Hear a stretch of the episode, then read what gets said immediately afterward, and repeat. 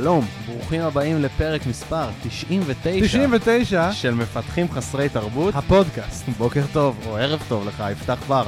ערב טוב, אני אבי. רגיל להגיד בוקר טוב, אתה מבין איזה אוטומט זה? וערב טוב גם ל... אורן, אלן בוגן. אלן בוגן. אתה אתה האחרון שיהיה פה במספר פרק דו-ספרתי. פרק אבי, זה הבחנה, פרק 100. זה הבחנה מטורפת. נכון? זה מדהים. רגע, שנייה, תן לי לעשות את החישוב הזה. כן, באמת אתה תהיה האחרון, הפרק דו-ספרתי. וואו. כן. אני סוגר עונה ופותח עונה חדשה בעצם. כן, הכל ברצף פה, אין עונות. אה, מה העניינים, אורן? הכל טוב, יודעים, ילדים, קורונה, עבודה, חיים, כן. חלום. אה, אז על מה מדברים היום? אז מדברים היום באמת על אה, איך אפשר להוביל בלי סמכות, בהכרח.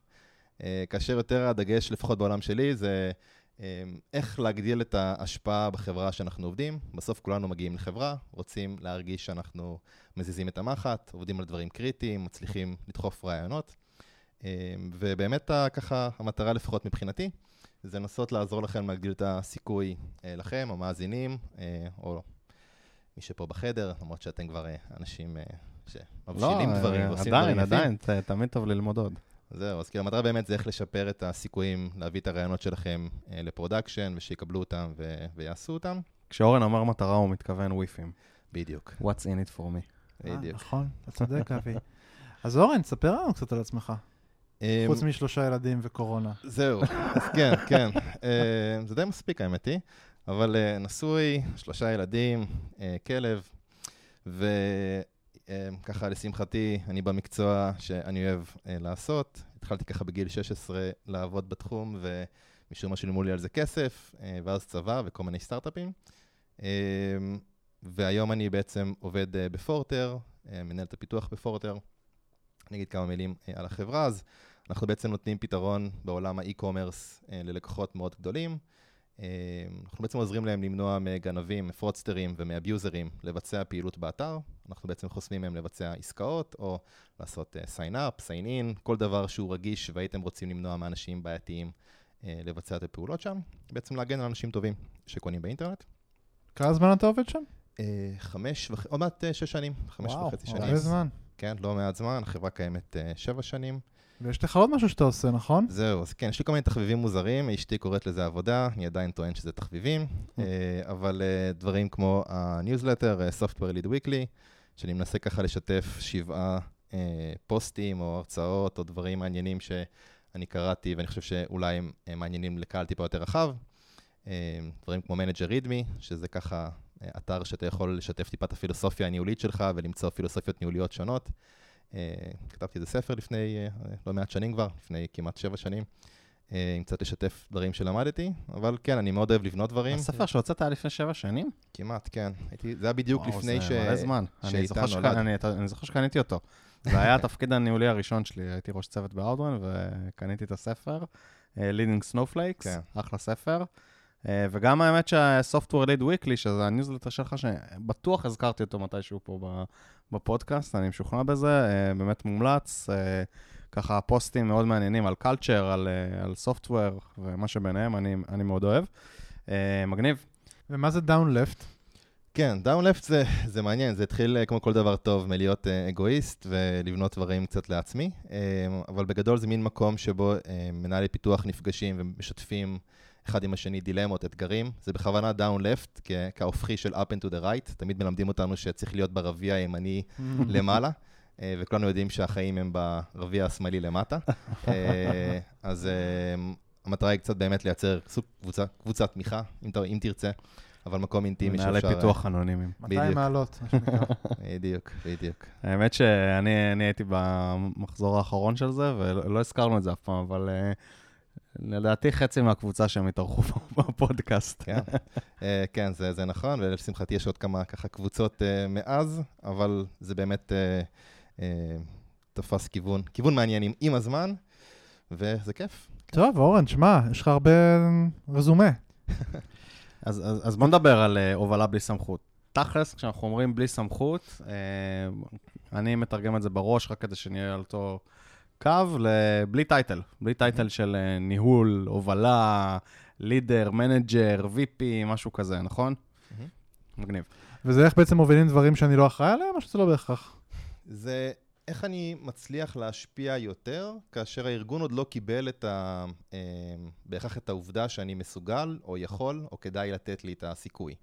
אוקיי. אה, עכשיו, תחשבו על זה בסוף. אה, בסוף הרבה מאיתנו שמגיעים למקום עבודה והם רוצים ככה אחרי חצי שנה, הם מרגישים די בנוח ורוצים um, להתחיל להזיז דברים, לקדם דברים, ועדיין יש תחושה כזאת שלא נותנים לי, כן? מה, לא יודע, אני מביא דברים ולא נותנים לי, אף אחד לא, לא מסכים. Um, הם תמיד מרגישים שאם רק הם יקבלו את הטייטל, או רק יקבלו את הגושפנקה מהחברה ל- לזה שזה קורה, אז, אז הכל יהיה בסדר. קצת מזכיר תמיד את הנושא של, אה, נגיד שרציתי לעשות, להיכנס לכושר, אה, אז הדבר הראשון שעשיתי, אתם יכולים לנחש מהו? לקנות, אה, לקנות בגדים, לקנות נעליים, משהו כזה. יפה, אז לקנות בגדים ולקנות ספר. עכשיו, זה כאילו הדבר. הכי מפגר שאפשר לעשות. מה. כדי ללמוד איך עושים לא כושר? נגיד איי אינטרוול אה, כזה. לא, כי הוא לא מגיע למתח. האמת היא, נגעת לי בנקודה רגישה. אה, סליחה, לא שמתי לב לזה בכלל, אבל זו הבדיחה הראשונה שעלתה לי לראש. בדיוק, בדיוק. אז, באמת, זה, אני חושב, אה, אה, כאילו בסוף בן אדם עצלן שכמוני, שקורא הרבה ספרים, הדבר הקריטי לעשות, קודם כל זה לקרוא ספר. קודם כל-. תיאוריה. בדיוק, איך מתאמנים? קודם כל תיאוריה, ממש ככה. עכשיו, אני אומר לעצמי, אם אני אסיים את הספר, או אם אני אקח את הבגדים, או אם אני אז יקרה דברים, קצת במקום העבודה זה נראה לפעמים דומה. כלומר, אם ייתנו לי את התפקיד או את הטייטל, כן. אז פתאום יהיה לי זמן לחשוב, אז פתאום אני אוכל להשפיע, אז פתאום יקשיבו לי.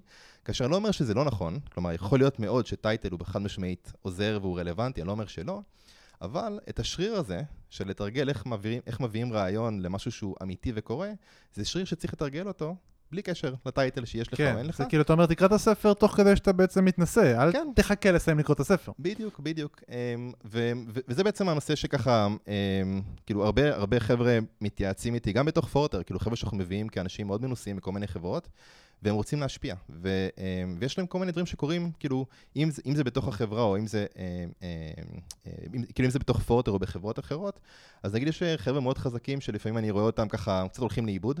ואז נגיד, אני שואל כזה, מה קורה ואיך הולך, והרבה פעמים כזה, המסקנות של, אה, התשובות שלהם זה, הם כבר לא מזמינים אותי לשיחות. כאילו פעם הייתי מכיר הכל בחברה, כן. הכל היה עובר דרכי, עכשיו, לא יודע, אף אחד לא מדבר איתי. כאילו, וואו. לא, לא, לא, לא, קצת שוכחים אותי קצת, או תחושה או לא קשה, מזמינים אותי. אה, מה? תחושה קשה. זו תחושה קשה, כן. בעיקר של... אה, אה, כאילו, כלומר, אני רוצה שזה יהיה ברור שלפעמים, גם אם אתה כן מצליח להוביל דברים, או את מצליחה להוביל דברים בתוך החברה, לפעמים אה, פתאום הברז כאילו נסגר, ואת פתאום מרגישים שרגע, כבר אין לי השפעה בחברה, מה קרה פה? אז המטרה של השיחה היום היא לא רק בשביל אנשים שעוד לא מצליחים להשפיע, והנה הכלים שבאמצעותם אתם משפיעים, זה גם לשמור על זה בצורה שהיא טיפה יותר סוסטיינבילית, כלומר, בצורה שאפשר לעשות על הרבה, הרבה מאוד שנים. יש כל מיני טעויות שאני רואה אצל אנשים כשהם כן מקבלים את היכולת להשפיע, שהם קצת יוצרים בעצמם את ה... הם, הם קצת גורמים לעצמם בעצם להיכשל. גם כשהם מקבלים את ההזדמנויות, אז הם קצת מחבלים בסיכויים של עצמם. והייתי שמח ככה שנדבר, יש כל מיני טריקים שאני השתמשתי בהם במהלך השנים, פשוט עזרו לי נורא כשהייתי בתוך התפקידים האלה. אז למשל, אה, כזה, תמיד יש לי בראש את ה... כש... ניגע לזה אולי בהמשך, אבל אה, את הכובעים, כלומר, כשאני מדבר עם אנשים, אז אני מנסה, מנסה להזכיר לעצמי שנייה מה התפקיד שלי בשיחה. כלומר, אני מאוד אוהב להגיע לשיחות ולהגיד, רגע, מה, מה התפקיד שלי בשיחה הזאת? כן, אני יכול סתם לבוא להקשיב, אבל יש מבחינתי שלושה תפקידים כאלה עיקריים, שזה, אחד מהם זה, כאילו, זה האונר, הבן אדם שהוא בסוף אחראי על קבלת ההחלטות, והוא אחראי על לצמצם את האפשרויות ולהגיד, החלטנו, זה מה שעושים, ככה מתקדמים. התפקיד השני זה קונסלטנט, כלומר זה בן אדם שבא לחדר, מזמינים אותו בדרך כלל, והתפקיד של אותו בן אדם זה להציג את ה trade-offים. זה כל ה trade, זה, זה האופציות שיש לנו, זה היתרונות, זה החסרונות. יש אולי העדפה מסוימת, אני אולי אגיד אותה, בעדינות רבה, כי אחרת אני אעבור את הגבול ואני אהיה owner פתאום, כן? למשל אם אני אגיד משפט כמו, אה, ככה לא עושים דברים, או זה בטוח ייכשל, ואני כן. אהיה שם לעזור לך, או כל מיני דברים מהסוג הזה, זה מאוד מאוד אה, מוציא את ה... את הרוח מהמפרשים, ויש את הנושא של, אה, ויש את הבן אדם, אני קורא לו preacher, זה סוג של קונסלטנט שאף אחד לא הזמין לחדר. זה הבן אדם שיש לו אג'נדה או רצון לקדם אג'נדה, אבל כרגע הוא עוד לא, הוא עוד לא ממש רצוי בתוך השיחה. אה, ונדבר קצת כאילו גם על ההבדלים ביניהם, אבל בעיקר מה שלי זה חידד בראש, זה את ה... עם איזה כובע אני רוצה להיכנס.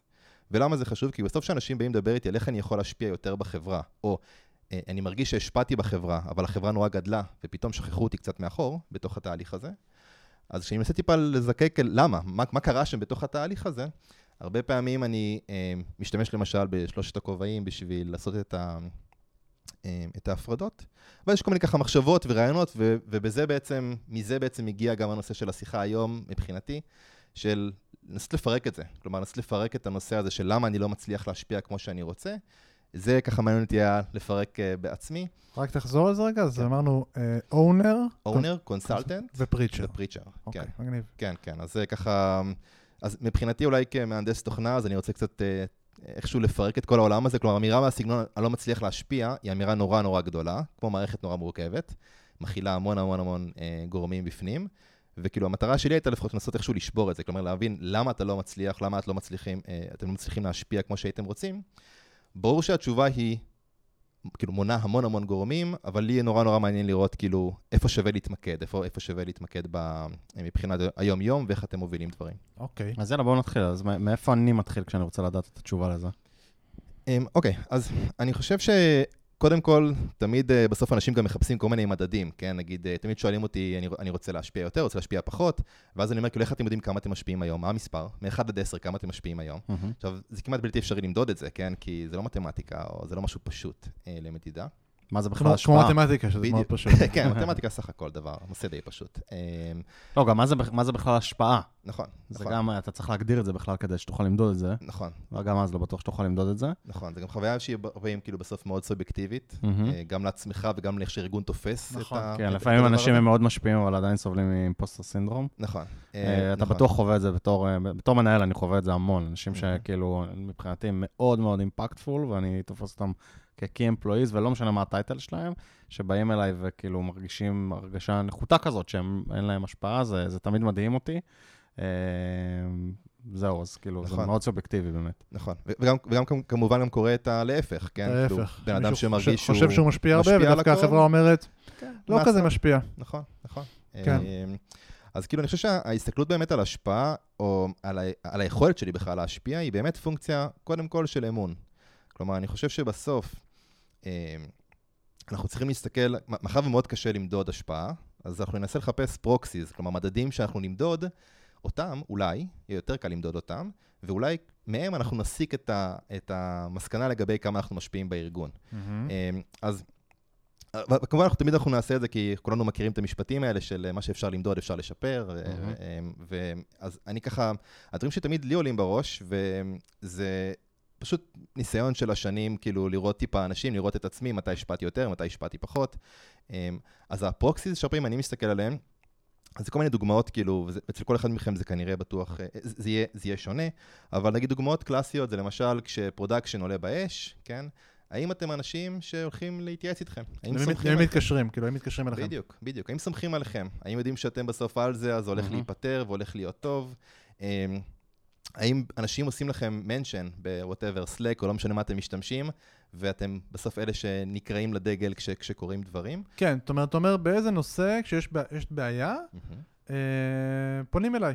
נכון. זה כאילו השאלה שאתה רוצה לענות עליה. ובאיזה סדר גם פונים אליך? כאילו, האם עברו אנשים אחרים שלא...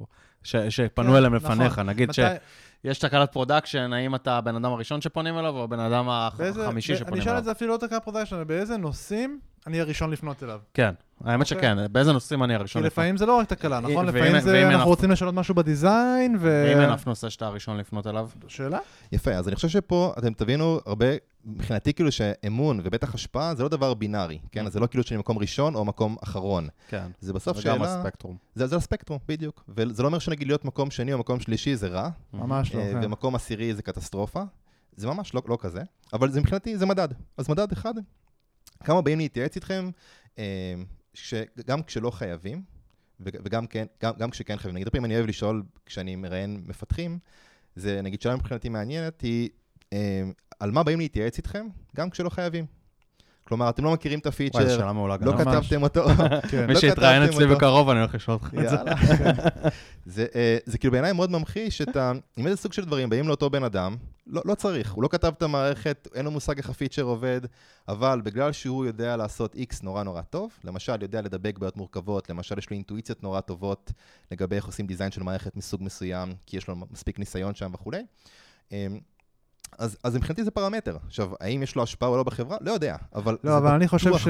אני, אני. חושב שבן אדם, אה, בוא נגיד אם עכשיו מדברים למישהו שהוא יחסית מתחיל, או מישהי יחסית מתחילה, אתם רוצים שיהיה לכם אחד כזה לפחות. זאת אומרת, אני די בטוח, אה, לדבר על עוד מדדים, אני באופן אישי מרגיש שזה מקום לגמרי להשתפר. אם התשובה שלכם היא, אין נושא שאני הראשון או ה-go to. הראשונה, אה, זה דבר שכדאי לשנות וכדאי לעשות. אגב, אני חושב שאותו דבר גם אם uh, הארגון צריך לגבי מישהו חדש. יש לנו עכשיו למשל מישהי יחסית חדשה בחברה, uh, מגיעה בלי הרבה ניסיון, uh, ישר מהצבא, הגיעה אלינו. באמת אנחנו מנסים לתת לה אזור כלשהו, זאת אומרת לייצר לה מקום שבו היא האונר. שהיא הבן אדם שאפשר לפנות אליו ופונים אליו עם הדברים. ואני מסכים שזה לא עונה על השאלה השנייה, איזה דברים יתייעצו שלא חייבים, זה ממש חובת ההוכחה היא עליה. כן. אבל אני מסכים של... בעיניי זה ממש דוגמה טובה לאיך אתה יכול להתקדם, כאילו מבחינת, אה, לא יודע, האימפקט שלך בארגון. נכון. גם אם הוא סובייקטיבי, לרוב, הייתי ככה עושה כלל אצבע כזה, זה די נכון, כאילו ב-80% מהמקרים זה כנראה נכון, וזה מספר שעכשיו שלפתי, הוא לא כן, כן. מבוסס על כלום. אבל זה באמת בסדר, אני חושב שבסוף, בגלל שהדברים האלה הם לא מדידים בצורה מדויקת, אז, אז עדיין אחלה. התחושות הן חשובות.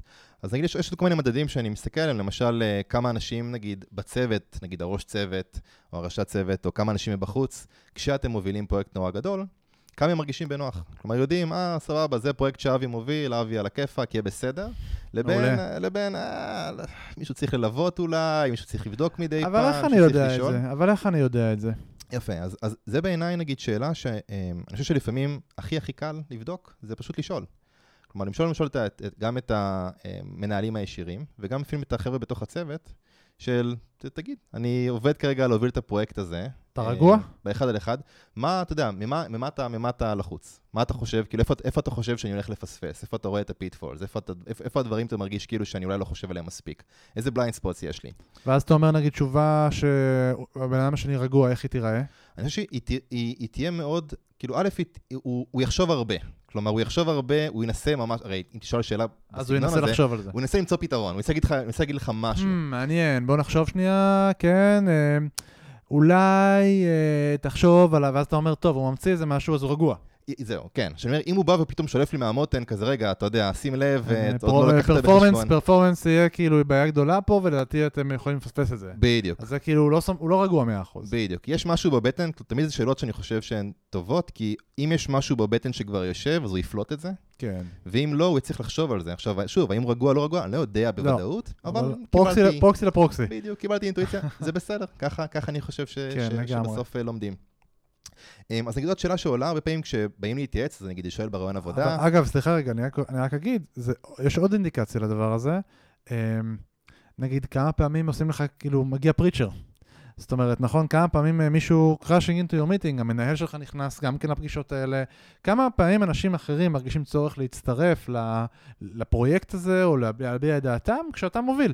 אם אתה רואה שזה קורה הרבה, אז זה גם כנראה אינדיקציה לזה שלא רגועים. שזה חוסר אמון. יכול להיות, יכול להיות מאוד, כי באמת תלוי באמת בפריצ'ר ומאיפה הוא מגיע, אם זה הראש צוות או מישהו באמת אה, צדדי לחלוטין, אבל אמ, אני מסכים, זה משהו ש... אבל זה מדד לכיוון אחד, כי לפעמים כאילו לא מגיעים סתם מחוסר זמן, או שהפרויקט נכון. פחות חשוב. נכון, נכון. גם זה יכול להיות. נכון. אבל באמת המטרה פה של המדדים זה כאילו לתת, סוג של כיווני מחשבה. מעולה. אז לדוגמה, באותו שאלה של אה, עם מה באים אליכם באופן טבעי להתייעץ איתכם, אז השאלה שעולה מיד אחרי זה אצלי בראש זה, אוקיי, והם באו להתייעץ איתכם וקיבלו תשובות, הם חוזרים אליכם?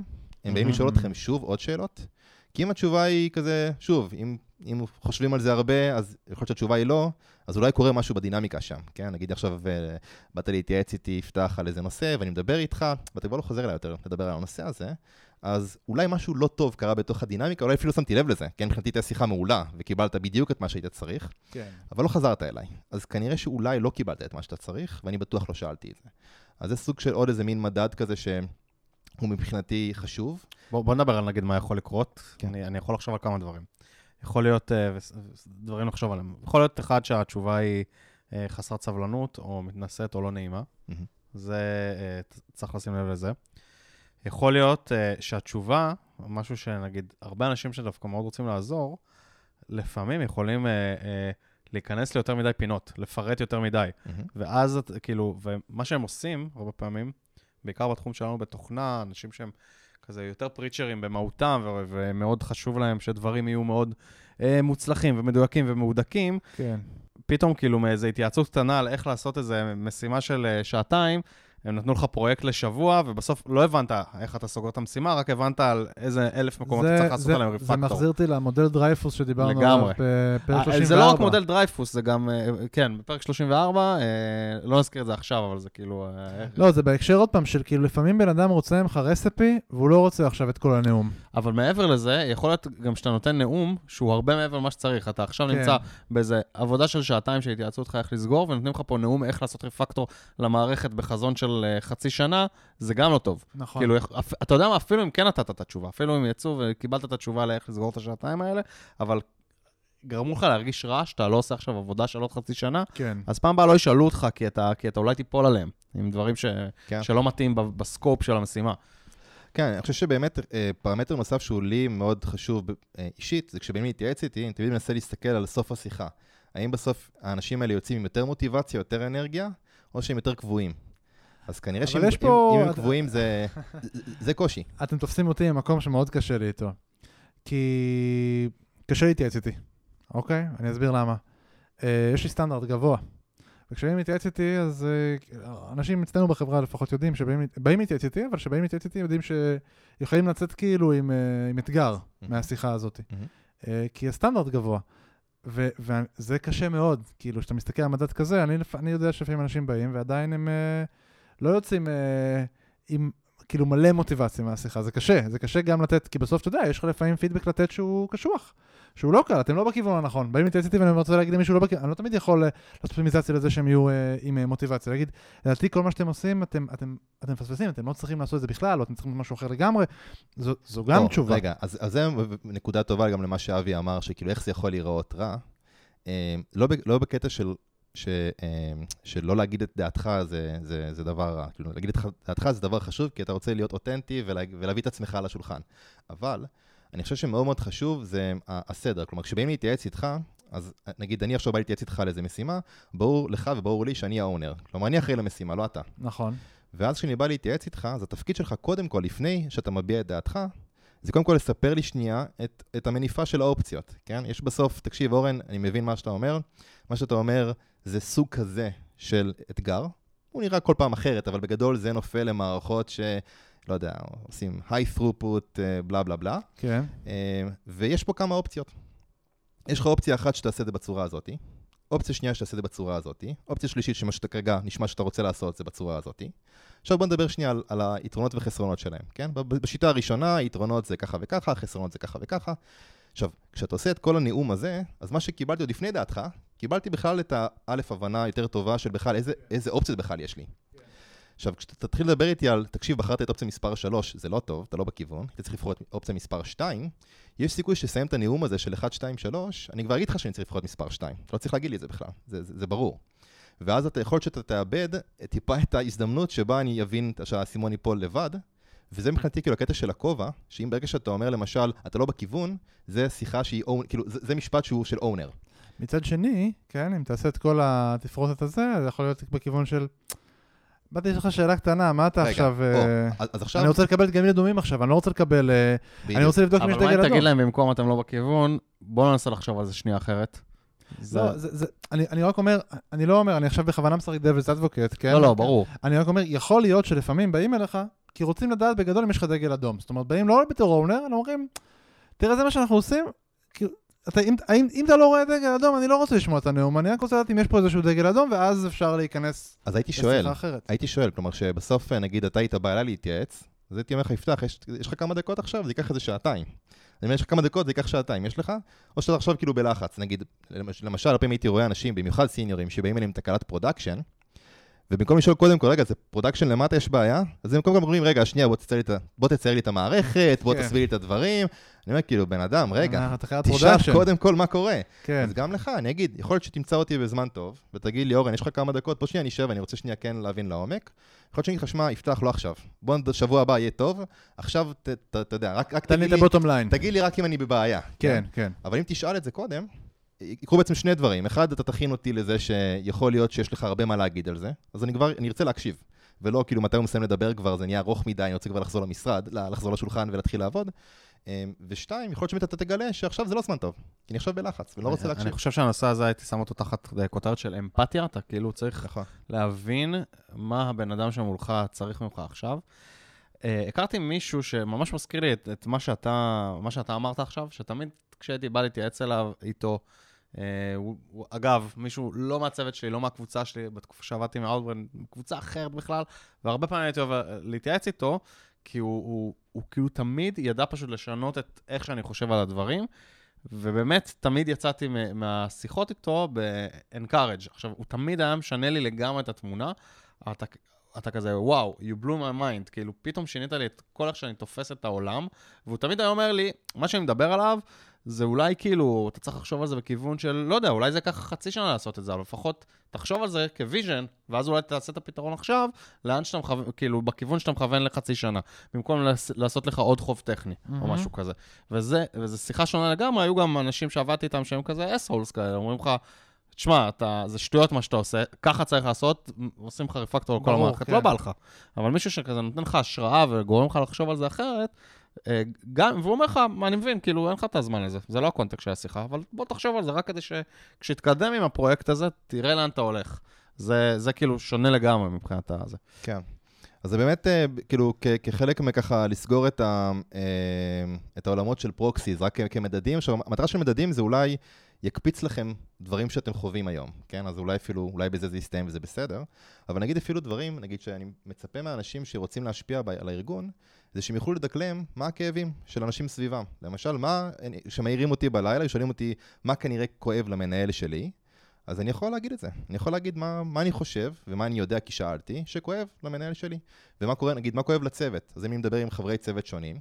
שלמה זה חשוב? כי בסוף שתרצו להעביר רעיון, ויהיה לכם נורא קל במרכאות לייצר קואליציה, כי אתם יודעים שנגיד שלושה מתוך ארבעה חברי הצוות זה הדבר שהכי כואב להם בעולם, סופר קל לשכנע, כן? אין פה שום, אין פה שום עבודה. נכון. אם אתם לא, לא שאלתם, אם אתם לא יודעים, אם אני עכשיו שואל, מעיר אתכם באמצע ושואל, תגיד, מה כרגע הכי כואב ל, לבן, לבן אדם הזה בצוות, או מה הכי כואב למנהלת הישירה, אה, שחתום כזה, אין לי מושג.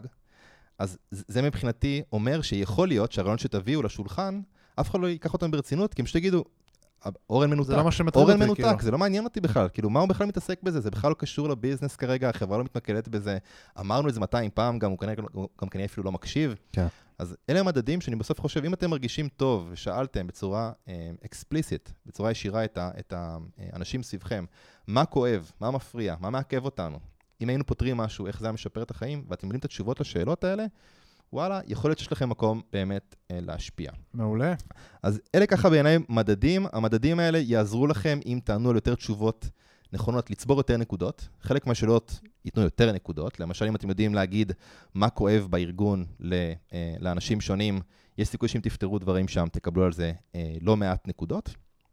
ובכל אופן אני חושב שהדבר הזה יכול מאוד מאוד לעזור לכם להבין איפה כדאי לכם להציע רעיונות. Mm-hmm. איפה האזורים שכנראה יש שם מעט מאוד חיכוך, מעט מאוד התנגדויות, וכנראה יהיה לכם מאוד קל אה, להראות ערך, להראות ערך לארגון, שאתם יודעים לדחוף את הדבר הזה, כי כבר עשיתם טיפה את ה... לקטט את הרגליים ו... ולאסוף את הרעיונות שם. אוקיי, okay, אז עכשיו הבנתי שאני לא מספיק משפיע בארגון ואני רוצה להשתפר. Mm-hmm. אז מה עכשיו עושים? מה, איך אני... אז, אז אני מסתכל כאילו על שני, על שני חלקים בעצם, או שני, שני צדים של המטבע. הצד הראשון זה בעצם איך אתם לא מאבדים נקודות, כאילו מה ה anti patterns, נכון? אה, שאתם, אה, שאתם עושים, אז תמיד, זה תמיד מעניין, כי הרבה מהדברים בסוף הם נורא נורא מקבילים בעיניי לפיתוח תוכנה. כן? כי הרבה פעמים אנשים מלמדים אתכם, נגיד, קונספט שנקרא code smells, למשל אם אתם רואים קוד משוכפל, משוכפל הרבה פעמים, אז כל מי שמתכנת מספיק שנים, כאילו מיד רואה את זה, מיד יודע מה הוא צריך לעשות, מיד מתווכח בינו לבין עצמו האם צריך רק שניים, או שלושה מופעים, או עשרה מופעים. זוכר שכל אחד אומר משהו אחר, אבל יש משהו במוח מיד אה, שקופץ, אומר, היי, יש פה, יש פה משהו בעייתי, משהו לא טוב. אה, אז נגיד דוגמה שמקודם ככה תיארנו, הבן אדם הזה שבאים להתייעץ איתו, ולפני שהוא אומר את התשובה, הוא לא שואל, רגע, רגע, תגיד, זה דחוף לך? התשובה, אתה צריך לקבל עכשיו תשובה שהיא לתקתק אותה בשביל production, או שיש לך עכשיו זמן לשבת איתי קצת ולחשוב ביחד. אמ, זה מקום שמאבד נקודות. למה? כי אם אני בא אליך בפאניקה, אתה אפילו לא שם לב שאני בפאניקה, אני אומר לך, שמע, יפתח, השמיים בוערים, אין production, אין כלום. בוא רגע תפתור לי את הבעיה, תגיד לי, רגע, רגע, אורן, שנייה, בוא רגע נדבר מחדש על מתי משתמשים ב-Q, והאם זה בכלל שימוש נכון, ואני כזה, מה הוא מדבר? כאילו, אני חייב ללכת מכאן. זוכר שלפני חצי שנה אמרתי לך. שעדיף לעשות Q ולא רסט? כן. אז הנה. הנה, ציירנו על. הנה, אמרתי לך. אמרתי לך. בדיוק. אמרתי. בוא אל תחזור על אותה טעות, לפני חצי שנה לא הקשבת לי, עכשיו תקשיב לי. בדיוק. אז אני חושב, ש... אני חושב שזה נגיד מקום שבו אתם מאבדים נקודות. האם עכשיו זה... זהו, הכל אבוד? לא. אבל אני חושב שזה כן נגיד מקום שהוא... שהוא אה, אה, שעליו מאבדים אה, נקודות. ואני חושב שנגיד pattern מעניין אחר שראיתי שקורה, דווקא אצל האנשים הכי הכי מנוסים. כלומר, האנשים הסופר מנוסים שמרגישים שהם לאט לאט מאבדים קרדיט בחברה. זה pattern שהייתי נגיד רואה ב daily, נגיד מישהו בא ואומר, תקשיבו, אני, אני בטירוף, כן, יש לי מלא רעיונות, יש לי מלא פרויקטים ענקיים לעשות, אם מישהו רוצה זמן איתי אז בכיף, אבל שימו לי ביומן, כי אני סופר סופר סופר עמוס. ואז עוברים כמה חודשים, והוא אומר לי, שמע, אף אחד לא בא להתייעץ איתי. ואני מסתכל על זה, אני אומר, ברור, אתה משדר פאניקה מוחלטת, אף אחד לא רוצה להפריע לך, הם לא אנשים רעים, אף אחד לא שונא אותך פתאום, אבל אתה אומר כל הזמן שאתה בפאניקה ואין לך זמן, ותשימו לי זמן ביומן וכולי, אז, אז אנשים לא רוצים להפריע. אז למשל הפעמים שאני מסתכל נגיד על עצמי ואומרים לי, תגיד אורן, יש לך עשר דקות לדבר על משהו, אז התשובה היא תמיד כן. קודם כל היא כן, כי, זה, כי בהגדרה זה נכון, יש לי זמן לדבר. עכשיו אולי זה לא יהיה עכשיו, אולי זה יהיה מחר, אולי זה יהיה היום בערב, אני לא יודע, כאילו, אבל התשובה היא ברור שהיא קודם כל כן. כן. וברגע שהתשובה היא כן, אז השיחה היא יותר פשוטה. אתה אומר זה מה שנקרא להיות אקססיבל. כן, כן, כן. ו- ובמיוחד כשאתה כאילו יותר, במרכאות, יותר, אה, דווקא עם יותר סמכות, עם יותר טייטלים, עם יותר ניסיון, נכון. אז יש לנו תחושה של להגיד, אני, אני, אני, אני כל כך עסוק. אנחנו מדברים על זה, זה, זה קונספט, קונספט, אנחנו מדברים על זה אפילו בחברה, אנחנו כשלושה פאונדרים שדי די, uh, עמוסים, אנחנו מדברים על כמה אנחנו אקססיבל uh, כלפי חוץ. עכשיו, זה לא יכול להיות עד אינסוף, כי בסוף, uh, אם, לא בתוך החברה, אלא מחוץ לחברה, בסוף, אתה יודע, אנשים פונים אליך, בוא נשב, בוא נדבר, בוא... כשזה מגיע לכמות מסוימת של אנשים, אז אתה, כאילו, אתה אומר, טוב, אני לא, אני לא יכול לשבת עם הבן אדם. אתה מתחיל לשים לעצמך את החסמים, אתה אומר, תראה, אני לא יכול לשבת איתך שעתיים. כן? וזה גם קורה בתוך החברה, זאת אומרת, בתוך החברה, אם אה, כולם רוצים לשבת איתך במשך שעתיים, בסוף אתה לא תצליח לעשות את העבודה, אתה לא יכול. אבל אתה כן, יכול, אתה כן חייב, אם אתה באמת כזה אימפקטפול, לייצר לעצמך אה, איזה שהם אה, אה, מין פאנל כזה, זאת אומרת, כמו שאתה אומר, עשר דקות לאורן יש בשביל כולם, שעתיים זה מי שעובר את הפאנל של העשר דקות, ובאמת כן. צריך שעתיים ונראה לך הגיוני להשקיע בו שעתיים. אתה לא, אתה לא תקבע שעתיים עם כולם, זאת אומרת, זה נכון. לא יהיה מלכתחילה. אבל תראה נגיד תרגיל שאני אוהב לעשות עם אנשים שרוצים שעתיים, אז התשובה היא כן. אבל מה אני אעשה? אני, אני פשוט אגרום לזה שיהיה קצת יותר מס בצד שלהם לשלם עבור זה, ואז אני אשמח. למשל, אני אגיד, תראה, כשאני אשב על זה שעתיים, אני כנראה צריך לקרוא לא מעט לפני. כלומר, כדי שבאמת תקבל ממני ערך, אני, אני צריך להתכונן לזה. הרי זו שיחה ארוכה. אז מה שאני צריך ממך, יפתח, זה אה, שתכתוב רגע גוגל דוק, תשתף איתי, על הדברים שהיית רוצה לדבר בשיחה, קודם כל. כלומר, היית רוצה לקבל ממני בכלל, מה, על מה אנחנו הולכים לדבר. ואני אשמח קצת לקבל קונטקסט לפני זה. שלח לי כמה לינקים לכמה מצגות רלוונטיות או דברים שאני צריך לקרוא, שאני אוכל להתכונן.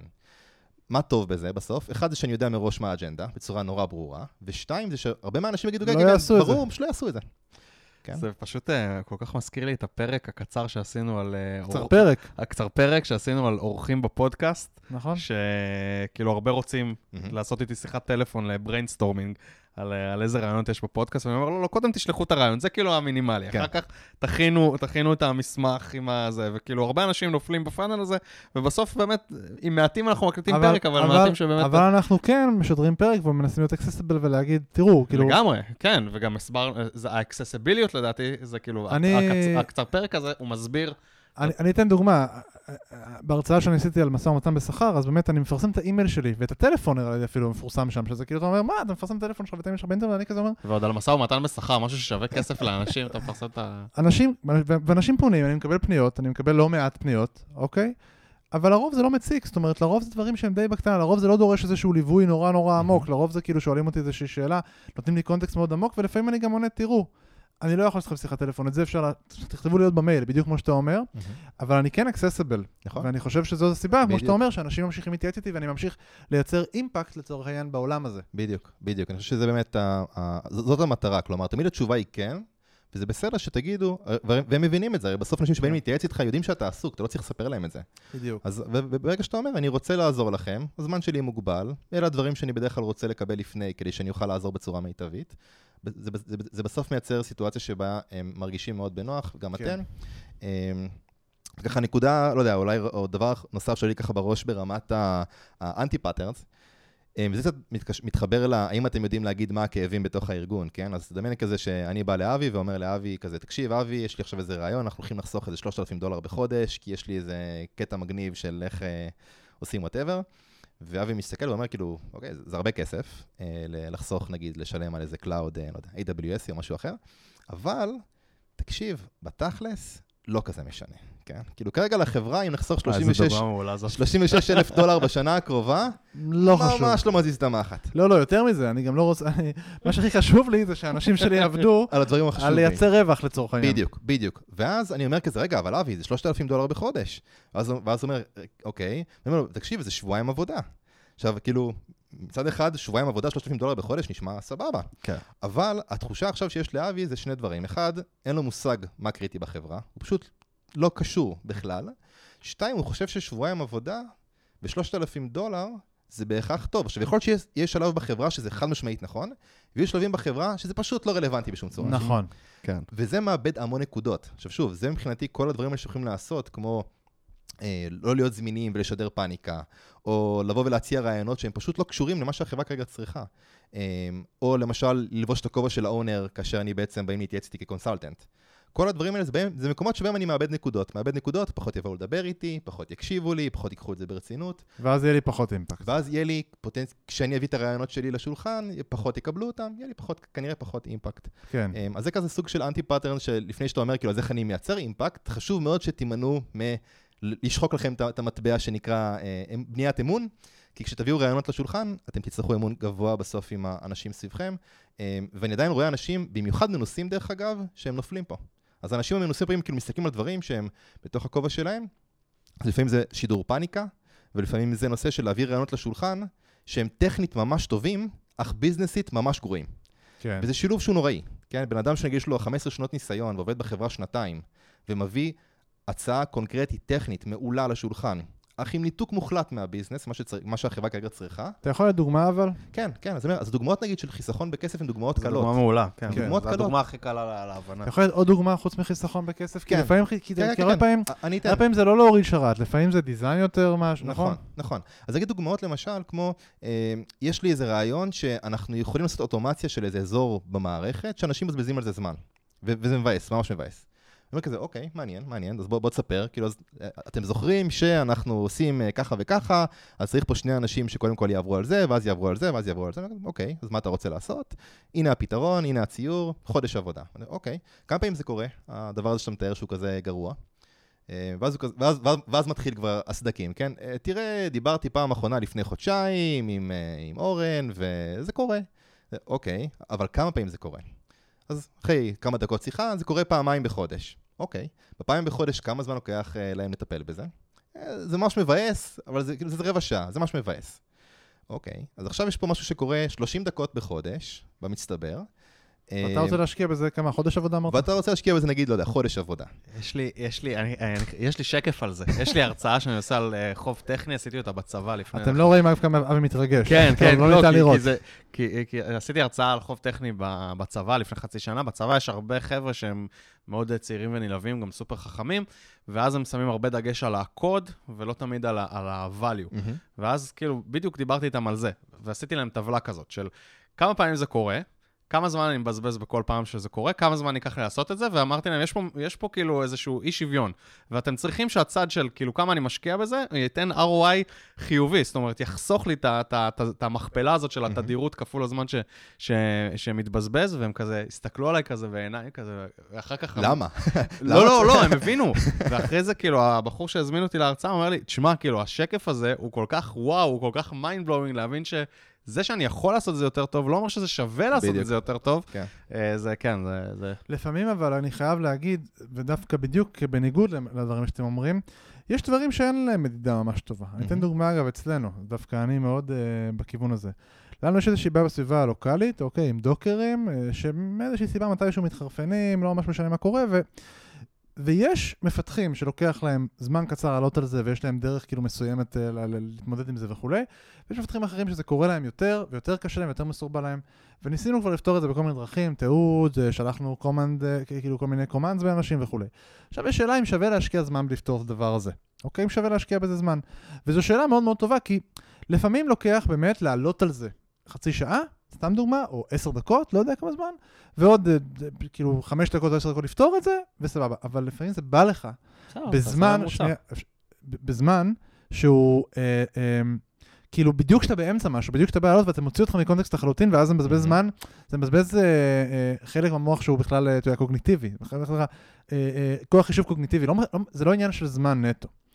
אה, לא, זה לא זמן נטו, אתה יכול אבל, אה, אתה יכול לכמת את זה, כאילו, שזה קורה איקס פעמים, ונגיד בשליש מהפעמים האלה זה. עשה לי קונטקסט סוויץ'. שהערך שלו הוא אני אתן- אני שעתיים. אתן דוגמאות, קשה, כי אני אומר, תקשיב, אתה לא. צריך לכ- להגיע למספר מדויק. נכון, לא צריך להגיע למספר מדויק, אבל אני רק רגע, אז אומר... אני אני אתן לך אבל דוגמה נחמדה לזה. כן, כי בסוף כשאני שואל, נגיד, בדוגמה שאמרתי כמה פעמים זה קורה, והתחלתי להתבחבש עם התשובה, נגיד פעמיים בחודש, ואולי 15 דקות, זה לא באמת המטרה. אבל חושב שנגיד הייתי אומר לך את אותו דבר, והייתי. אומר, תקשיב, דיברתי עם עשרה אנשים בצוות, לכולם זה מפריע. כששואלים אותם מה הכי מעצבן ביום-יום. זה זה.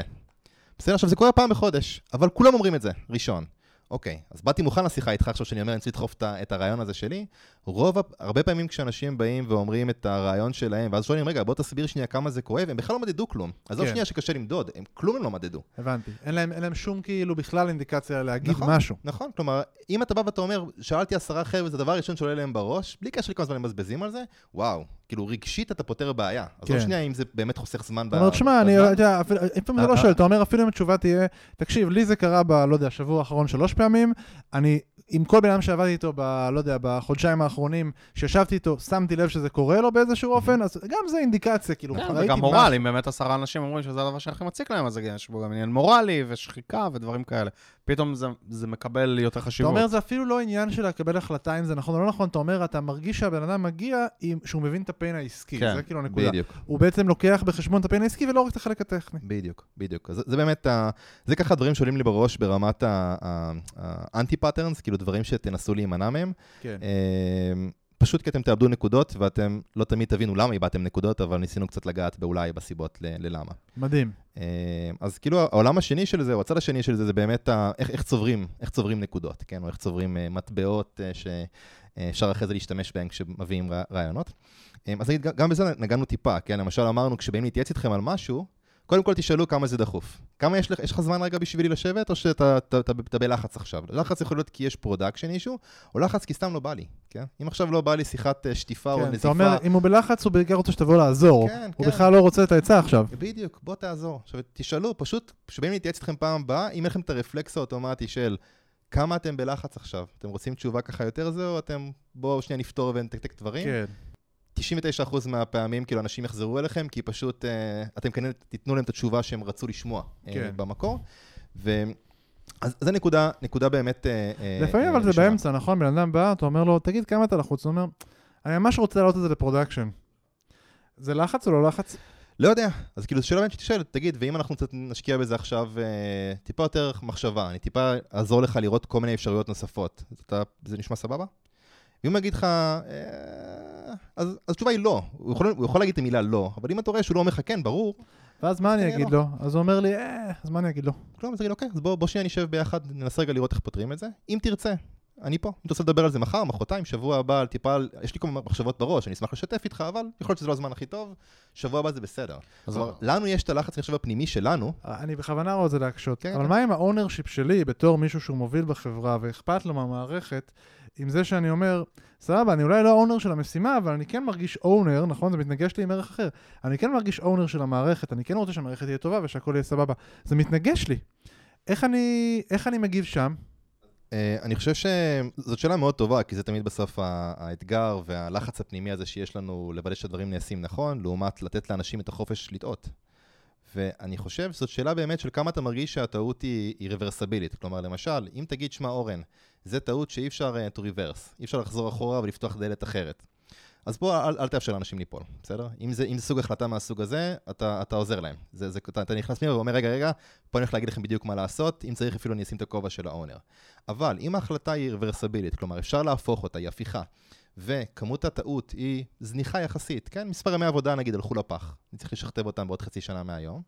אמ, אז יכול להיות שאנחנו קצת לוקחים ברצינות יותר מדי את עד כמה הדעה שלנו היא קריטית כרגע לה- להחלטה. אז אני בדרך כלל תמיד שואל את עצמי כשמישהו בא להתייעץ ויש לי איזה דעה, אמ, אז אני קודם שואל, האם הדילמה שהוא מתמודד איתה עכשיו היא הפיכה? אם היא הפיכה, וואו, 90 אחוז, הורדת בסדר גודל לפחות. אוקיי, את- דיברנו על זה כמה פעמים בפודקאסט, קראנו לזה כן. מה מחיר הטעות כשאתה לוקח בדיוק. החלטה, כי לפעמים זה גם ב- בעולמות של אנליסיס פרליסיס, שיש לך מלא החלטות ואתה לא מצליח להחליט, אז כאילו, קח נתיב אחד, אם מחיר הטעות הוא לא כזה יקר, אז זה לא כזה משנה באמת. כן. אוקיי, מגניב. אז למה זה כן. דחוף? מה עוד? כן, אז אני חושב שאחד זה למה זה דחוף, ושתיים, אני חושב שזה באמת שאלה של האם אתה מחפש לעשות דברים בטווח קצר או טווח ארוך. בסוף, מערכות יחסים בין אנשים לוקחות הרבה שנים לבנות את האמון הזה, ואני חושב שפה זו שאלה שלך, האם אתה רוצה לשלם כרגע את, ה, את הדמי לימוד ולבנות את האמון הזה. ואם התשובה היא, זה יותר מדי דחוף, זה יותר מדי חשוב, אז בסדר, אל תשלם את הדמי לימוד.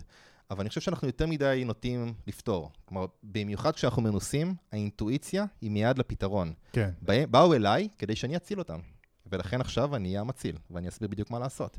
אני חושב שברוב המקרים המוחלט, זה חד משמעית לא למה באו לדבר איתך, כן. וגם אתה לא כזה מציל. כלומר, גם זה, זה לא כזה חשוב מה שתגיד, כנראה שהפתרון שלהם בחלק גדול מהמקרים יהיה לא מדהים, אבל good enough. בטוח לא נורא. כן. אה, אז זה פשוט ככה דברים שצריך ללמוד, אה, לעצור את עצמנו שנייה לפני שאנחנו מתפרצים ואומרים, זה הפתרון, זהו, אה, תודה רבה ולכו תעשו. אמ, אז באמת ככה מביא לנקודה השנייה, תמיד, תמיד, תמיד כשאתם נכנסים לשיחה, או שיחה פתאום באה אליכם, רק איך אתם רוצים להתנהג בתוך הסיטואציה. תזכרו, יש את האונר, התפקיד שלו זה להחליט, הוא לוקח את האחריות, אמ, והוא מצמצם אפשרויות. כלומר, אם עכשיו אבי נותן לי אפשרות אחת, ולי יש אפשרות שנייה, ולך יפתח אפשרות שלישית, ואני האונר, אז אני מחליט. ואני אצמצם את האפשרויות. חשוב להבין שהאונר הוא לא תמיד מי שהארגון אמר שהוא האונר במודל שלך. לפעמים האונר הוא גם זה שאמר, לא, אתם חייבים לעשות את זה ככה וככה וככה, ויכול להיות שיש לו קרדיט בארגון, זה- זה- או זה- שיש לו טייטל. זה בדיוק מה שנקרא לקחת ownership, לקחת נכון? ownership. ownership, כן. אני חושב שזה זה בעיניי טעות, כלומר, זה בעיניי טעות, שאנחנו נוטים לעשות הרבה. מהמם. אני חושב שאם הארגון שם מישהו להיות owner, ואני אתנהג בצורה שאתה מתאר, יקרו שני דברים בעייתיים. אחד, הארגון יהיה מבולבל. מהמם. כי אמרנו לפני שנייה שאבי מוביל את זה, ועכשיו פתאום אורן נשמע כאילו מוביל, זה מאוד מוזר. מהמם. שתיים, אני לא הבנתי שאני מוביל את זה, אז שיגידו לי, אורן, מתי, מתי זה גמור? אני אגיד, אין לי מושג, אבי, אבי עושה את זה, מה אתם רוצים מהחיים שלי? שלוש, אבי יגיד, רגע, זו פעם אחרונה שאני עובד יחד עם אורן, או אני בטוח מתרחק מאורן, כי הוא יעשה, את הוא יעשה, את הוא יעשה את זה שוב. אמ, אז מבחינתי, יש אונר אחד שהארגון החליט עליו, ואנחנו צריכים מאוד להיזהר לא לעבור את הגבול הזה, זה פשוט שוחק מאוד את היכולת של אנשים לעבוד איתנו, ובעיקר מבלבל את כולם אה, מסביב. אז, אז זה בעיניי כאילו תפקיד של אונר מאוד פשוט מבחינתי, מי שמוביל את הפרויקט, מי שמקבל את ההחלטות, והתפקיד שלו זה קודם, קודם כל לצמצם. אז נגיד anti patterns של עוד owner שאתם יכולים לראות, למשל יש אימייל שהוא- שה owner שולח, ואנשים מתחילים להגיב, ופותחים אופציות, ופותחים אופציות, ופותחים אופציות, ואני אומר כזה, מתי ה owner הולך להגיד, חבר'ה, תודה רבה, קיבלתי, פתרון מספר 3 הולך להתבצע, קורה מחר uh, בערב. זה התנהגות של owner. התנהגות של owner שממשיך את ה-thread הזה עד אינסוף, זה מבחינתי בעיה, כי אני שואל מהצד, רגע, אבל אבי אמור להוביל את הפיצ'ר הזה, נשמע שה-thread הזה כבר יש פה 60 אופציות, מתי מחליטים? מתי, מתי עושים משהו?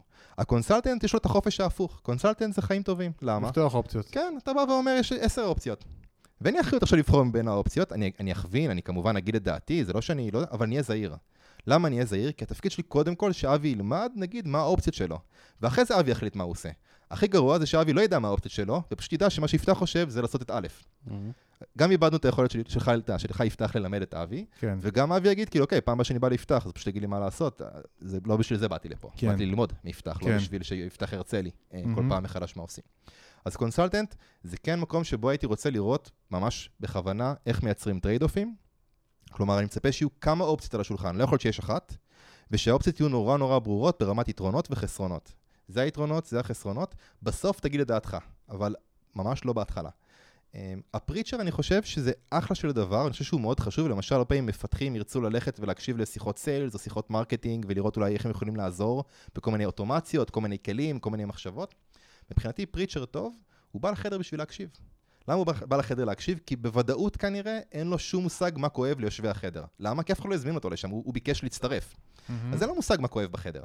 הכי גרוע שהוא ייכנס ויגיד, אה, הפתרון הוא X, וכל אחד יסתכל ויגיד, כאילו, מאיפה הוא נחת לנו? הוא בכלל לא יודע מה כואב, מה מפריע לנו, מה הוא מדבר בכלל, זה לא קשור. כן. אז פריצ'ר טוב אמור להגיע לחדר רק לשאול שאלות, ולהקשיב, ולחשוב על זה, לקחת את הזמן. ואולי בעוד חודש, חודשיים, שכבר אנשים יראו אותו, שמגיע לכל מיני שיחות, ושואל שאלות חכמות וטובות, ואז פתאום יגיד, חבר'ה, יש לי, יש לי רעיונות. כאילו, נראה לי שמה שאני מבין לפחות בעולם, זה שאלה הכאבים שלכם. זה נכון? כן, פנטסטי. יש לי כמה אופציות נראה לי מעניינות, בואו תגידו לי מה אתם חושבים. אוקיי, עכשיו זה מעניין. למה? כי פתאום הפריצ'ר הזה פתאום תוך שנייה הפך להיות כבר לא קונסלטנט, אלא אונר. כי מה שיקרה עוד רגע זה יגידו, רגע, נשמע מדהים, כן, תעשה את זה עכשיו, תעשה את זה עכשיו. כן. מה צריך לעשות שזה יקרה? וזה בעיניי כאילו התנהגות של preacher טוב. כלומר, הוא מגיע לחדר, יודע שאין לו מושג מה כואב ליושבי החדר. רובנו כישראלים ממש קרואים בזה. כן? אני בטוח יודע יותר טוב product מכולם, ובטוח יודע יותר טוב איך למכור את הכל, ובטוח וכולי. אמ, אבל preacher טוב אמור להקשיב, אמור אחרי זה להיות מסוגל לבטא את הכאבים של יושבי החדר, ואז להגיד, הנה פתרון שיש לי, מה אתם חושבים? וזה אבל פריצ'ר ש... זה לא מישהו שנגיד מגיע עם אג'נדה, זאת אומרת, נגיד, אני אומר, אני נכנס לפגישה הזאת כי לי ממש קריטי לדאוג ש... לא יודע, בואו ניקח את זה למקום של לא יעשו משהו שעכשיו הולך להוביל את הפיתוח שלנו לסייקלים נוראים של פאצ'ים על פאצ'ים על פאצ'ים. בגלל זה אני נכנס לפגישת סיילס, כי אני כן רוצה, יש לי כאילו אג'נדה מסוימת, יש לי משהו שאני רוצה לקדם, ואני רוצה, אתה יודע, זה לוביסט למקומות האלה. יפה, אז, אז, אז הטענה שלי זה שאתה יכול לעשות את זה, אך זה חד משמעית מסלול שהוא הוא, הוא, אה, חד-כיווני לזה שתוכל להשפיע מעט מאוד בחברה. למה? יש פה, שתי, יש פה איזה מין שתי אקסיומות, אה, או שתי הנחות יסוד שאתה מניח שהן הן, הן כנראה לא נכונות. אחת, שיש לך בכלל מושג מה זה נכון, כן? ושתיים, זה שאתה מבין כרגע מה האג'נדה של יושבי החדר. ואז כשאתה אומר, לי מאוד חשוב שאנשי הסלס לא יעשו ככה וככה וככה, אז איש, איש הסלס יושב בחדר ואומר, על מה הוא מדבר הבן אדם הזה? כאילו אין לי מושג מה הוא רוצה מהחיים שלי. לא, אני לא אומר את זה, אני לא אומר, חשבתי שפריצ'ר מגיע עם אג'נדה, לא בהכרח הוא צריך להתנהג ככה. אבל הוא כן מגיע עם כאילו איזשהו כיוון הג... לשיחה. האג'נדה, לא, האג'נדה היא בשבילו. כלומר, אני מגיע לכיוון לשיחה עם להגיד, אם היה לי את הזכות לדבר מול הצוות, מול הצוות הזה, אם היה לי את הזכות, עדיין אין לי, אז זה מה שהייתי רוצה לדחוף. אבל מאחר ואין לי, אני צריך קודם כל לבנות את האמון. איך אני בונה אמון? מוודא שאני לפחות לא מדבר כמו אידיוט. למשל... מבין את הכאבים ומבין את הדבר. כן, בדיוק כמו הדוגמה מקודם, שאני בא לאבי ואומר לו, בוא, יש לי פה 3,000 דולר בחודש לחסוך, אבי מסתכל עליי ואומר, בן אדם, מה אתה מדבר? למי אכפת מ-3,000 דולר? אנחנו מנסים להכניס עכשיו הרבה יותר revenues. אז זה אותו דבר, כן? זה בסוף אבי בא, אני כאילו בא ואומר, אני הפריצ'ר, 3,000 דולר חיסכון, זה, אותו דבר. אז הפריצ'ר, יש לך אג'נדה, זה בסדר, תשמור אותה לעצמך. עד מתי? עד שאתה באמת מבין מה כואב לחדר. ואז תהיה פריצ'ר, אבל גם יזמינו אותך. כלומר, אז הרבה פעמים יקרה שיגידו כזה, בואנה, האורן הזה שיושב שם בצד ושואל שאלות טובות, וואלה, דווקא סבבה שהוא יצטרף. וזה בסדר שאין לו מה לעשות בחדר, כלומר, זה בסדר שהוא לא יעשה כלום מהפרויקטים, אבל יש לו שאלות טובות. בוא, בוא נביא אותו. אולי בשיחה החמישית, אתה תרצה לפתוח את הפה ולהגיד, רגע, יש לי פה איזה, יש לי פה איזה כיוון. מעניין. אז, אז המטרה באמת של הפריצ'ר הוא לקחת את הזמן, את הסבלנות, להכיר את הכאבים של יושבי החדר. אה, כי צריך לזכור שאף אחד לא הזמין אותך. זה, כן. זה ההבדל הגדול, לקונסלטנט לפחות מקשיבים. Mm-hmm. לפריצ'ר, קודם כל אומרים, מה זה, מה קורה פה בחדר, למה הוא לעזאזל מדבר, הבן אדם המוזר הזה, אה, ואנחנו רוצים להימנע מזה, אנחנו mm-hmm. רוצים להימנע מהמצב שקורה שם. אמ, אז ככה, זה שלושת הכובעים, אונר, קונסלטנט, פריצ'ר, אני כמובן מקצין את זה למין רק שלושה כובעים, כאילו אין עוד אלפים אחרים. ברור. אבל זה נראה לי ככה כובעים שנורא טוב, אז כל שיחה בחדר שאתם אה, נמצאים, אז תחשבו שנייה איך אתם הייתם רוצים להתנהל, גם במיילים, גם בסלק וכולי. אמ, אוקיי, אז נקודה נוספת ככה שהיא חשובה בעיניי ברמת ה... לבנות אמון, היא, היא כל מה שקשור באמת ל, ליכולת שלכם אמ, טיפה חוזר למקודם, לגבי האנרגיות. נגיד, אה, איך בן אדם יוצא מהשיחה? אמרת מקודם, אתה יודע, לפי משמע, זו שיחה קשה, אני צריך לתת לו פידבק, פידבק אה, הוא לא קל. כן. אבל אני, פעמים אוהב אה, לסיים שיחה עם, תגיד, אתה יודע עכשיו מה אתה צריך לעשות? כאילו, אתה מרגיש בנוח, אתה יודע מה, מה, מה, מה אתה עושה עכשיו? כאילו, זה, זה ברור לך? עכשיו, למה זה חשוב? כי אם, אם, אם אתם תראו שהוא ככה מתמהמה, כזה, אה, לא כל כך בטוח, לא בדיוק הבנתי, לא כל כך יודע, אז ברור שהשיחה שלו הייתה טובה, כן? כי הוא יצא מאוד מבולבל ממנה. עכשיו, יכול להיות שלא שאלתם אותו בהתחלה מה אתם מחפשים להשיג בשיחה כאן, כן? האם בעיה של production כן או לא, אה, כדוגמה, אבל אם אתם מרגישים שהבן אדם לא יוצא עם אנרגיות ועם תוכנית מאוד ברורה של מה הוא רוצה לעשות, כנראה שניהלתם את זה לא מספיק טוב, כן. בשיחה הזאת. עכשיו, אם הוא אומר לכם, כן, כן, ברור לי, אני עכשיו הולך, עושה את הדברים האלה, ואז את הדברים האלה, אני אומר לו, אה, פנטסטי, מדהים. אני אשמח לשמוע איך הלך. דבר איתי שבוע הבא, אפילו Slack, סתם תעשה לי ping, תגיד לי אה, ב Slack איך הלך, הייתי פשוט שמח לשמוע. כן. למה זה חשוב? כי א', הוא צריך לדבר איתי שוב, אולי. מה שדיברנו על המדדים מקודם, של אם חוזרים לדבר איתי, אז הנה יצרתי את ה hook הזה שאולי יחזור לדבר איתי. וב', יכול להיות שכאילו אני אוכל לבנות על זה. אז הוא יבוא אליי בעוד שבוע ויגיד, עשיתי ככה, עשיתי ככה, עשיתי ככה, אני אגיד, מגניב, יופי. עכשיו, אולי פעם הבאה תנסה גם לחשוב האם אתה יכול לעשות גם את הדבר הבא. אוקיי? ואז לאט לאט המערכת יחסים תיבנה, כי אני כל פעם דוחף אותו בעדינות כלפי הצעד הבא, ואני אומר לו, שמע, וכשאתה עושה את זה, דבר איתי, דבר איתי כמה ימים אחרי, כאילו, תגיד לי איך הלך. אמ, אז כל שיחה שנגמרת, מעבר לראות אם בן אדם יוצא עם, עם אנרגיה טובה, כלומר, ככה שמח ו- ונינוח ואופטימי, mm-hmm. זה באמת לשאול, האם אתה, האם אתה יודע מה אתה רוצה לעשות עכשיו? האם, האם ברור לך מה אתה רוצה להשיג, מה אתה רוצה לעשות? ואם התשובה היא לא, אז קחו את זה בתור טיפ אה, של איך לנהל את זה טיפה יותר טוב פעם הבאה. ואם התשובה היא כן, אז תגידו לו, בוא, דבר איתי שבוע הבא, ספר לי איך הלך, תגיד לי, תגיד לי איך היה. אמ, אז זה מבחינתי סוג הדברים כאלה שהם נורא קטנים, נורא מרגישים כאלה זניחים, כמה, כמה זה משנה כבר, כן? אבל בעיניי, שבן אדם חווה אתכם כאנשים כשבאים לדבר איתכם, הם גם יוצאים יותר חכמים, או עם יותר אופציות, וגם מרגישים יותר טוב, כן. ויודעים מה הם רוצים לעשות, יש משהו במוח שבסוף מחבר את זה, כן? אני בא עכשיו לדבר עם אבי, אני יודע שאני אסיים את השיחה הרבה יותר אופטימי, והרבה יותר, כן. כמו שעכשיו אבי כן. אמר, כאילו, אני בא לשיחה עם אני, הבחור אני שקרא אותי, אני תקוע, אני מרגיש קצת לא טוב, אולי נדבר עם, עם, עם אבי, אז יש מצב טוב שאני כאילו אצא, ואז החיים שלי יותר טובים כאילו באיזשהו אופן, כן. בדיוק. אמ, אז- אפילו אם אני לא יודע אפילו בדיוק מה אני רוצה, זאת אומרת, אפילו ברמה הזאת. נכון. אמ, נכון, וזה בעיניי חשוב, חשוב שאנשים יחזרו לדבר איתכם, גם כשהם לא חייבים. אמ, אז זה ככה הנקודות שאני חושב שהן כולן, יש עוד כמובן הרבה דברים אחרים, איך אתם מנצלים את האחד על אחד שלכם, לשאול שאלות קלב, קלב, אה, עם כאבים של המנהל, המנהל או המנהלת הישירים, אמ, אבל נראה לי שככה אלה נקודות טובות שמכסות לא מעט אה, שטח. תיקחו כמה טיפים מתוך זה, אני כבר, אני חושב שלפחות מהשימוש שלי, זה מאוד עזר בלשפר את איכות השיחה ואת העבודה עם האנשים. אז אני אנסה לסכם, אה, כאילו, ממש בכמה מילים על, אה, על מה דיברנו היום. אז אמרנו, קודם כל, אני רוצה להבין איפה אני עומד. דיברנו קצת על מדדים, אה, על מה מתייעצים איתי, שבאחריותי, שלא באחריותי, לאיזה פגישות מזמינים אותי, מי מתייעץ איתי וכולי. אחר כך אה, דיברנו קצת על איך אנחנו נמנעים מהתנהגויות אה, שוחקות אמון, כאילו כשמישהו בא אלינו עם אה, תקלה, עם בעיה, להבין את הדחיפות של זה ולא לא לדבר יותר מדי בקונטקסט שהוא לא קשור לצורך הנוכחי. קצת שפת גוף, מה אני אומר לה? לא שפת גוף, סליחה, שפה. האם אני עונה בצורה שהיא מעוררת השראה או בצורה שהיא לא נעימה. אה, וגם אה, מענה בהתאם לקונטקסט של מה השאלה ששאלו אותי ועל מה אני עונה. לא, אם עכשיו שואלים אותי על design של איזה באג קטן, לא לענות על roadmap של חצי שנה קדימה. ודיברנו גם על התנהגויות אה, בונות אמון. מה בכלל הכאב של מי שמולי?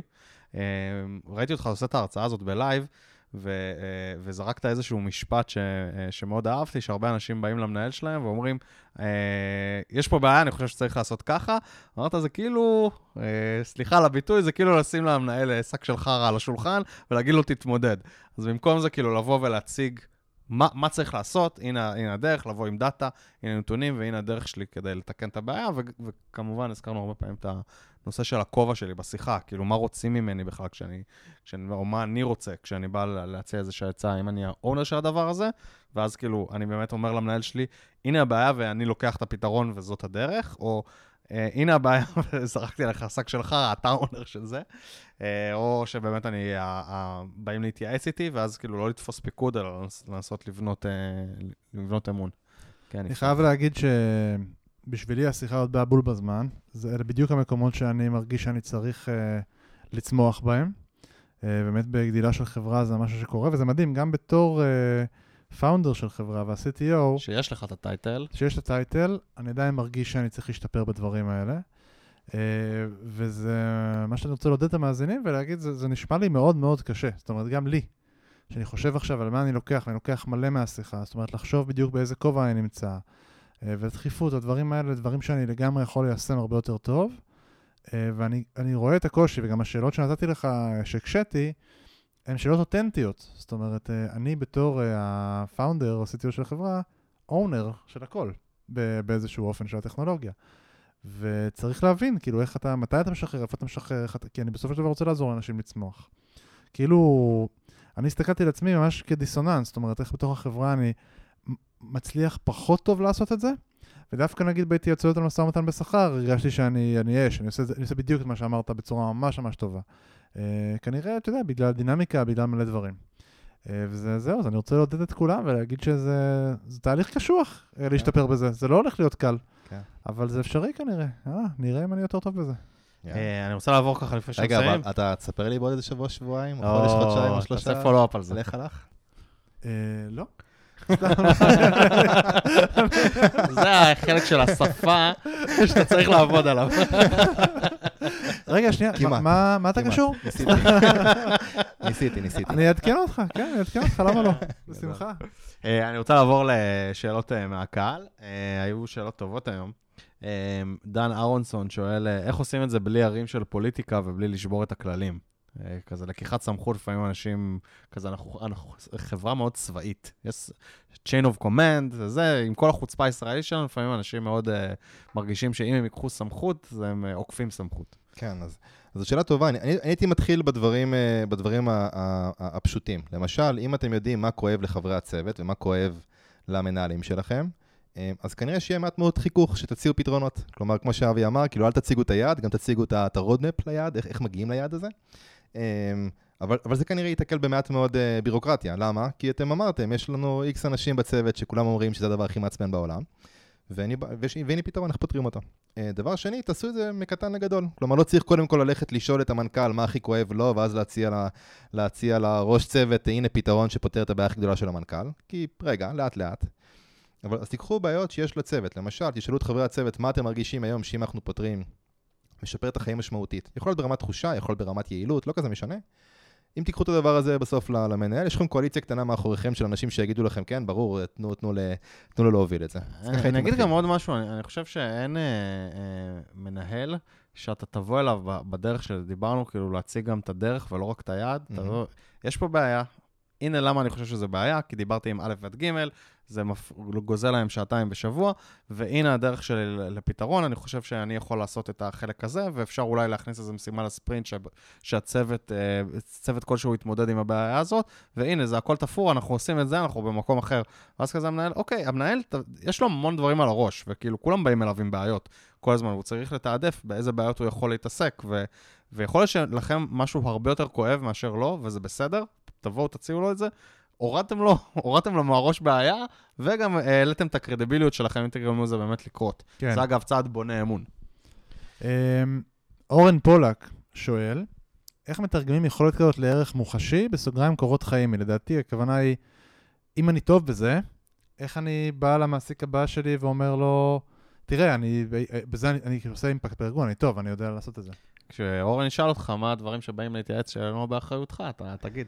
לא, אבל זו שאלה, כי לא כולם ישאלו אותך את זה, נכון, נכון? אז, אני חושב שבקורות חיים אתם יכולים לכתוב את העולם, לפ... כאילו את העולם לפני ואת העולם אחרי. אז למשל, אתה יכול לכתוב בקורות חיים, אחד ההישגים שעשיתי זה שלפני שהצטרפתי לצוות, אז הצוות היה רגיל לעשות את ה... לא יודע מה, להוציא גרסה פעם בחודש, וכתוצאה משיפורים ב-X דברים, עכשיו אנחנו מוציאים גרסה פעם ביום, נגיד שזה תוצר uh, רצוי. עכשיו, ברעיון עצמו, אולי ישאלו אותך, רגע, איך עשית את זה, ומה, ומה זה אומר, ואיך הגעת לשם, ואיך אה, שכנעת את האנשים, ואיזה פתרונות טכנולוגיים עשית. אבל אם בקורות חיים שלך הצלחת להגיד, אמ, אחד מההישגים שלי זה שלפני שהצטרפתי לצוות, היו מוציאים גרסה פעם בחודש, ואחרי, ופעם ביום, אמ, בעיניי זה משהו שגם בקורות חיים יקפוץ הרבה מעל הרעש של, יש לי איקס טכנולוגיות שנגעתי בהן. אה, כן, אני, אני חושב שהעצה הזאת, אה, אם, אם אתה שואל אותי, עצה בכלל אה, טובה בהקשר של קורות חיים. כן. אה, נראה לי הזכרתי את זה כמה פעמים, אבל אף פעם. לא מזיק. כן. כן, לדבר על הישגים ולא על הטכנולוגיות שהתעסקתם בהן, או לא על ה... איזה מוצר הצוות שלכם עבד, אלא מה ההישגים שאתם באופן אישי עשיתם. אה, אה, מגניב. אה, טל פוקס שאל מה התרבות הארגונית שנדרשת כדי שזה יצליח. כן, זו שאלה בעיניי Mm. נהדרת, כי אני חושב שבאמת, אם, אם הארגון הוא אינו בוגר, במובן הזה שהחלטות לא מתקבלות בצורה עניינית, אלא כל פעם יש איזה מאבקי אגו. מאבקי אגו ש, ש, שמזיזים את זה, אז כמעט לא משנה מה תעשו, זה בסוף אה, אולי יצליח, אולי לא, קשה מאוד לדעת.